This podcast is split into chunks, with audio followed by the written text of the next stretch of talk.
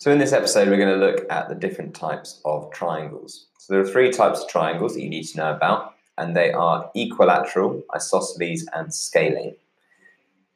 So isosceles is uh, a triangle that has two sides that are the same length, and the two angles are the same that are at the base of these two lengths. So there's one line of symmetry in an isosceles triangle. Now a scaling triangle uh, has all sides that are different lengths and all angles that are different sizes, and there are no lines of symmetry in scaling triangles.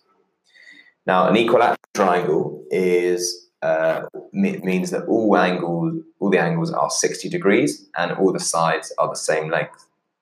Now this has rotational symmetry of order three, and it also has three lines of symmetry. So if we've got a scalene triangle, the order of rotational uh, symmetry would be one. That's because if you rotate it a full three hundred sixty degrees, it would uh, only fit onto itself once at the very beginning. Now remember, we've got the three types of triangle. We've got isosceles, we've got scalene, and we've got equilateral triangle. Now, there are a few different bits you need to know about triangles as well. So first of all, a right angle triangle is one that has an angle of ninety degrees in it, and the longest side of a right angle triangle is called the hypotenuse. That's actually the case for all triangles. The longest side is always called the hypotenuse. Now, the right angle triangle can also be an isosceles or scalene.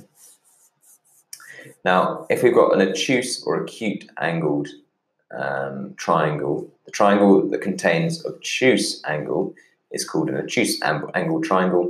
And if it does not, if it's got an acute angle in it, then it's known as an acute angled triangle. So remember, we've got two different types of triangle. In terms of the angles, we've got uh, obtuse angled triangles and a right angled triangle. Sorry, there's also actually a third, which is an acute angled triangle. So some features of equilateral triangles are that it's three lines of symmetry. It's that all angles are the same, all sides are the same length, and it's got rotational symmetry of order three. Now, what type of triangle has uh, a ninety degree angle in it? Remember, that's a right angle triangle. If you found this episode useful and want to learn two times faster for free, head over to Seneca Learning dot com or click the link in the bio to revise all your exam subjects for free.